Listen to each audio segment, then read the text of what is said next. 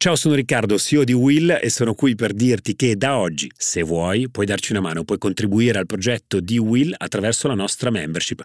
Puoi sostenerci, in cambio ti daremo una serie di contenuti eh, speciali, ti daremo modo di entrare ancora di più dentro il progetto di Will. Sono tre anni che ci eh, sostenete, ci incoraggiate, ci date un sacco di entusiasmo. Abbiamo pensato che eh, fosse utile darvi modo di sostenerci in maniera ancora più concreta. Trovate tutte le informazioni informazioni nel link in descrizione. Ciao!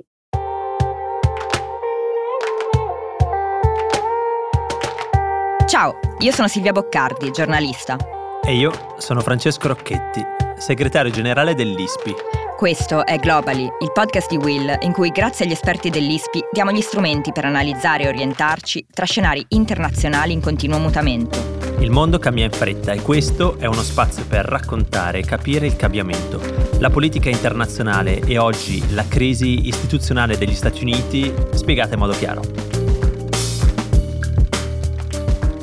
La Camera degli Stati Uniti ha rimosso per la prima volta nella storia lo speaker McCarthy, repubblicano che pochi giorni fa aveva trovato un compromesso con i democratici per scongiurare lo shutdown, cioè la paralisi di tutte le attività amministrative nel paese. I repubblicani, che hanno la maggioranza alla Camera, hanno ora una settimana per trovare un nome sostitutivo e lo fanno in una condizione particolarmente delicata perché la mozione di sfiducia è arrivata proprio dallo stesso partito. Che cosa sta succedendo negli Stati Uniti e che conseguenze potrebbe avere per la politica estera del paese? Oggi ne parliamo con Mario Calabresi, giornalista che è stato anche corrispondente dagli Stati Uniti per Repubblica. Ciao Mario. Ciao Mario. Ciao, ciao a voi, grazie di avermi invitato. Grazie a te per essere qui. Allora, iniziamo spiegando un po' qual è la carica dello speaker e perché questo è un fatto insolito. Lo speaker è il presidente della Camera, Kevin McCarthy, repubblicano, diciamo rispetto a Trump di un'ala più moderata. E che cosa ha fatto? Qual è la sua, la sua colpa? Lui guida una maggioranza, quella repubblicana alla Camera, che è una maggioranza risicata che cos'è stato il suo ruolo? Lui ha avuto una grande responsabilità negli ultimi mesi, quello di trovare un accordo con il presidente, il democratico Joe Biden, e quindi con la Casa Bianca e con i democratici, per finanziare il budget degli, degli, Stati Uniti, il budget che fa uh-huh. funzionare la macchina americana in tutto, dal pagamento degli stipendi, eh, alle carceri federali, ai parchi federali, far funzionare tutta la macchina federale. Una finanziaria sostanzialmente. Sì, sostanzialmente la finanziaria. C'è sempre un problema che è una finanziaria che eh, succhia tantissimi soldi e ha bisogno di continue iniezioni di denaro.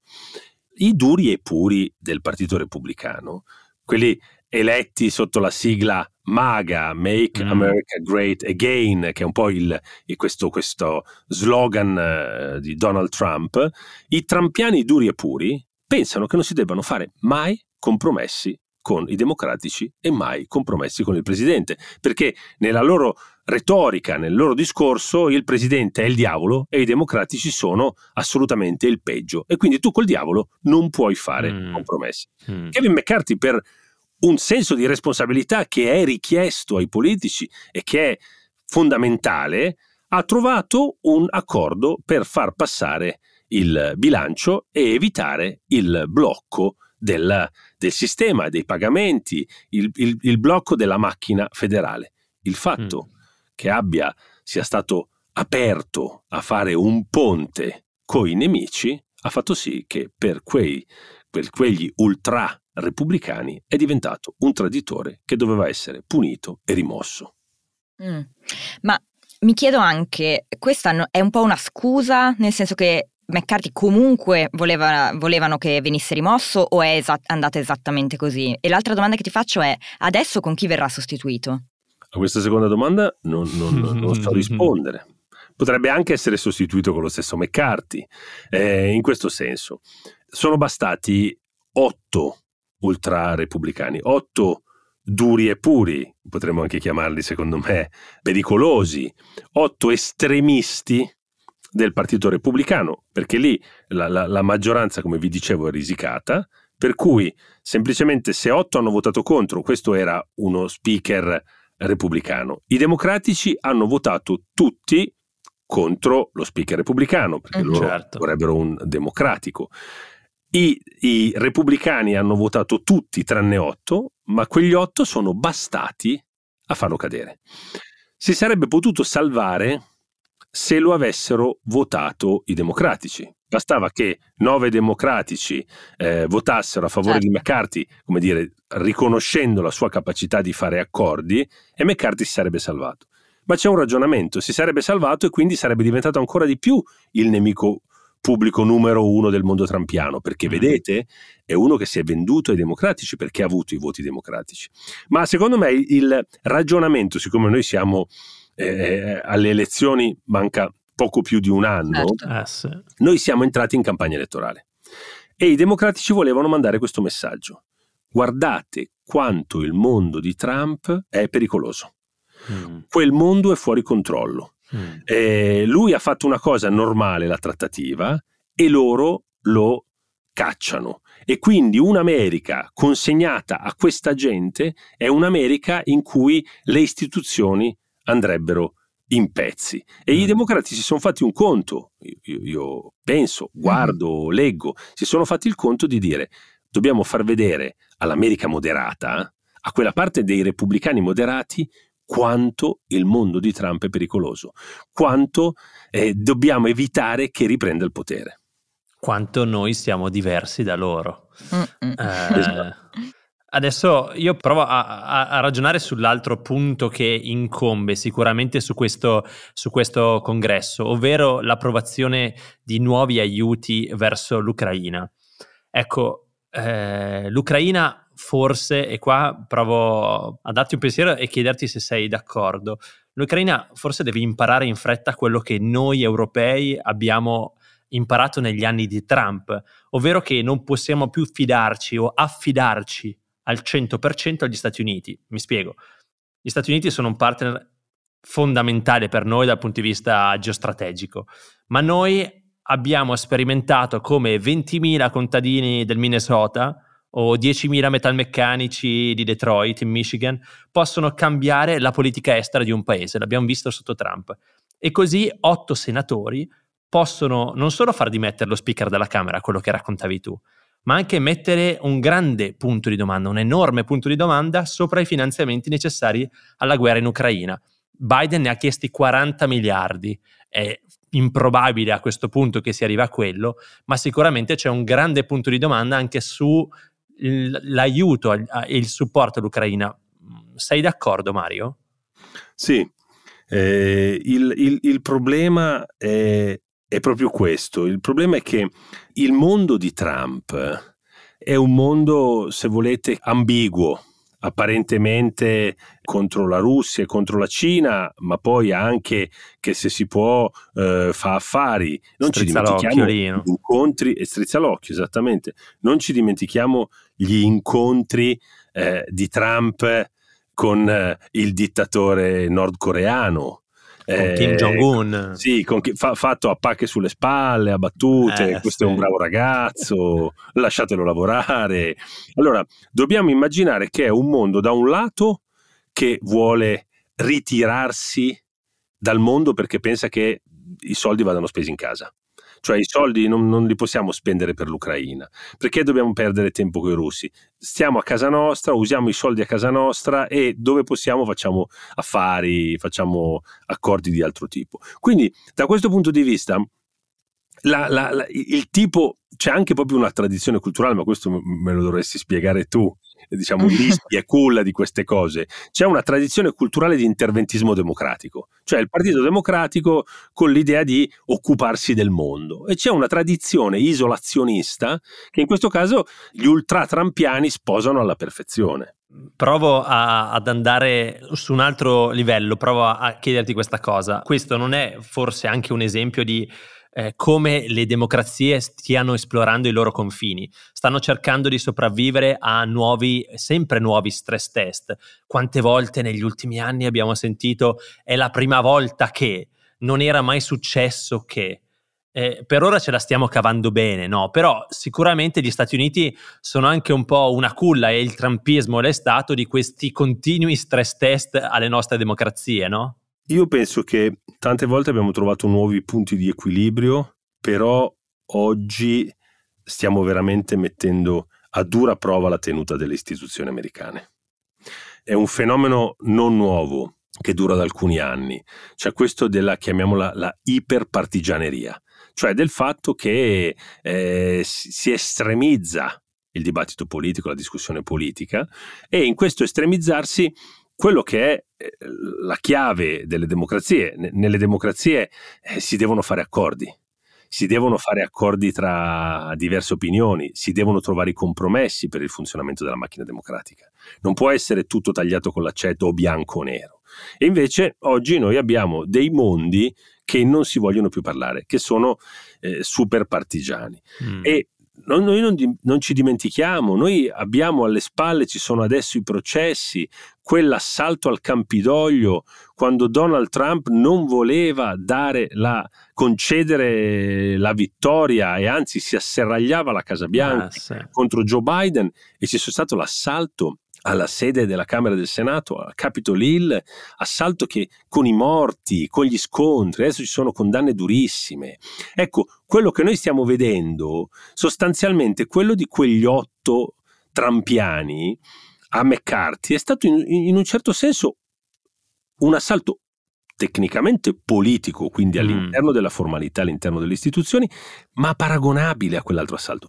Il New York Times ha fatto un, un'interessante ricostruzione dell'azione di questi otto sì. e ha raccontato come il loro ispiratore sia stato Steve Bannon. Mm-hmm. Steve Bannon, l'ex dire, anima nera consigliere di Donald Trump, che fa tutti i giorni un podcast, ha convocato i ribelli della Camera, eh, ha convocato soprattutto i due che diciamo hanno portato avanti Matt Gaetz, deputato della Florida, e una deputata che si chiama Nancy Macy del South Carolina, gli stigatori della ribellione, li ha invitati eh, nella sua palazzina, nel basement, nel sotterraneo della sua palazzina che è poco eh, lontano dal Campidoglio, mm. proprio la mattina presto del giorno in cui loro hanno messo ai voti la mozione e li ha caricati.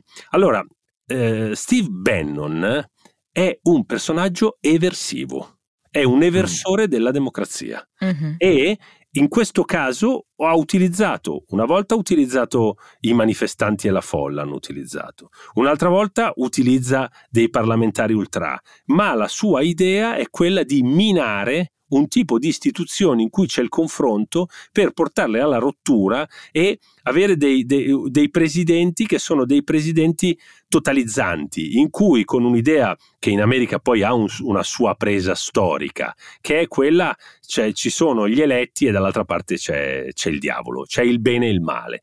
Ecco, questo lavoro si sta facendo un lavoro di eh, divisione tra il bene e il male, eh, secondo me tragico e terribile, che però sta mettendo sotto stress in una maniera mai vista le istituzioni. Ecco, qual è, diciamo, dalla parte della popolazione il sentimento ad oggi? Perché noi sappiamo che mh, comunque le elezioni appunto arriveranno l'anno prossimo, ma mh, il dibattito e lo scontro tra, tra, i candidati arriva molto molto prima. Quindi diciamo che questo evento che, che, che è capitato in questi giorni ci dice qualcosa di quello che potrebbe succedere in futuro tu sei stato corrispondente appunto per alcuni anni da, dagli Stati Uniti e avrai sicuramente tantissimi contatti là. Qual è la sensazione, il sentimento delle persone ad oggi negli Stati Uniti di quello che succederà tra un anno? Il problema è che è un paese completamente diviso, è un paese in cui Donald Trump ha mantenuto il suo zoccolo duro, la sua parte di elettorato ce l'ha ancora, quella non l'ha persa. E tutto quello che è successo, tutti i, le inchieste e i processi a cui va incontro non hanno scalfito la sua popolarità, perché in questa divisione manichea del mondo, tutti quelli che sono con lui pensano che tutte le accuse siano finte, pensano che ci sia una congiura dei giudici contro di lui, pensano che, sia una, che siano delle provocazioni e quindi la sua foto segnaletica diventa non una vergogna da nascondere, ma un manifesto politico. Lui fa la foto segnaletica e guarda con uno sguardo di sfida perché quella foto ah, segnaletica sì. è la sfida al sistema giudiziario corrotto americano che è eh, socialista, comunista, che è contro di lui, che è contro l'America grande, che è quella dei traditori dell'America. E quindi lui ha il suo numero di voti forte. Da questo punto di vista, anche perché poi la partita si giocherà in 4 o 5 stati che sono gli stati in bilico. Teoricamente un presidente democratico eh, che fa una campagna serena e tranquilla potrebbe essere abbastanza confidente di vincere, perché eh, di fronte a questo lui ha il suo zoccolo duro, ma è lo stesso dell'altra volta, con cui ha perso, e ha sicuramente si è completamente alienato tutti quei centristi che sono un po' l'ago della bilancia che si spostano da una parte e dall'altra. Però purtroppo davanti abbiamo un presidente come Joe Biden, che è un presidente anziano, stanco, è un presidente, io devo dire, io l'ho, l'ho anche conosciuto e seguito, è un uomo saggio, però è un uomo che ha dei momenti di, in cui diciamo perde colpi, in cui fatica. E ci sta, cui... per uno che ha 80 eh anni, eh, insomma. e, e sarebbe il presidente, se venisse più rieletto, il presidente più vecchio della storia degli Stati Uniti. Allora, il problema è che invece Donald Trump ha un'energia travolgente e io un po' temo nonostante l'età nel vederli, nel vedere i faccia a faccia tra questi due candidati. E allora cosa potrebbe succedere? Potrebbe succedere che un un Joe Biden stanco che arranca, ci siano una serie di persone che non hanno voglia di andare a votarlo e stanno a casa. Mm-hmm. Mentre mm. dall'altra parte c'è un elettorato motivatissimo che vede questo come una grande rivincita della storia. E questo, mm-hmm. è, questo è un pericolo. Tanto che alcune settimane fa, a sorpresa, il Washington Post ha fatto un editoriale in cui ha detto: eh, Mr. President, ma perché non pensa a fare un eh, passo sì. indietro e a lasciare eh, spazio? Sì. Eh. E questa credo sia una domanda che ci stiamo ponendo tutti, è la domanda a cui non, non si può rispondere almeno adesso, ma e, e, chissà se poi risponderà, perché a un certo punto sarà poi troppo tardi per rispondere, a un certo punto si entra nel momento delle primarie se, e se non si avvia quel processo è un processo lungo. Eh, noi adesso Mario di solito abbiamo la domanda da un milione di dollari con cui chiudiamo il nostro podcast. Però oggi... Eh, ci, ci che siamo... paga sempre Francesco ovviamente. Sì, sì. Beh, perché come sai appunto ISPI è l'istituzione, eh. noi eh, siamo ricchissimi, invece la controcultura, tutti quelli come... Eh, no, noi eh, però eh, volevo invece fare un, un, come dire, chiederti un, un aiuto perché tu hai lavorato nel mondo dell'informazione e dell'editoria per tutta la vita, eh, giornalista, inviato, direttore, scrittore, insomma, un po', un po' poliedrico in questo mondo. E hai lavorato con molti registri diversi e allora sono curioso di come titoleresti un podcast tipo il nostro, eh, per esempio, per esempio. o un giornale eh, per spiegare questa storia di McCarthy, perché la mia sensazione è che al 99% degli italiani questa cosa non sia arrivata, cioè è, è la prima volta che, ma boh, di cosa? Ci aiuti? È molto difficile, mi verrebbe da dire che è molto poco britannico il titolo che sto per suggerirvi, eh, però è L'America è prigioniera degli ultra. Cioè, Dai, lo sto già scrivendo. Ultras, eh. Della curva. L'America è prigioniera della curva, del, de, de, de, degli ultra proprio. E questo è, questo è, è il grande problema. E un giornale titolerebbe in maniera diversa perché eh, sappiamo appunto... Eh no, dietro... i giornali titolano eh. appunto eh, i ribelli repubblicani affondano lo speaker della Camera Kevin McCarthy. Ok. Però è un po'... Più plain. Capisco che sì. Esatto. No, ci sta. Ci eh, più che altro è anche più difficile da esatto. da comprendere se non si hanno, se non si hanno le basi e, ed è per questo che noi siamo qui a uh, spiegare anche le basi e, a Globally e quindi ringrazio Mario per essere stato con noi e averci aiutato a capire un po' che cosa succede, cosa sta succedendo in questi, in questi giorni ma anche in questi mesi negli Stati Uniti. Noi come Globally staremo sempre a seguire eh, quello che accade qui e anche dall'altra parte dell'oceano e ci sentiamo tra una settimana. Grazie. Grazie a voi.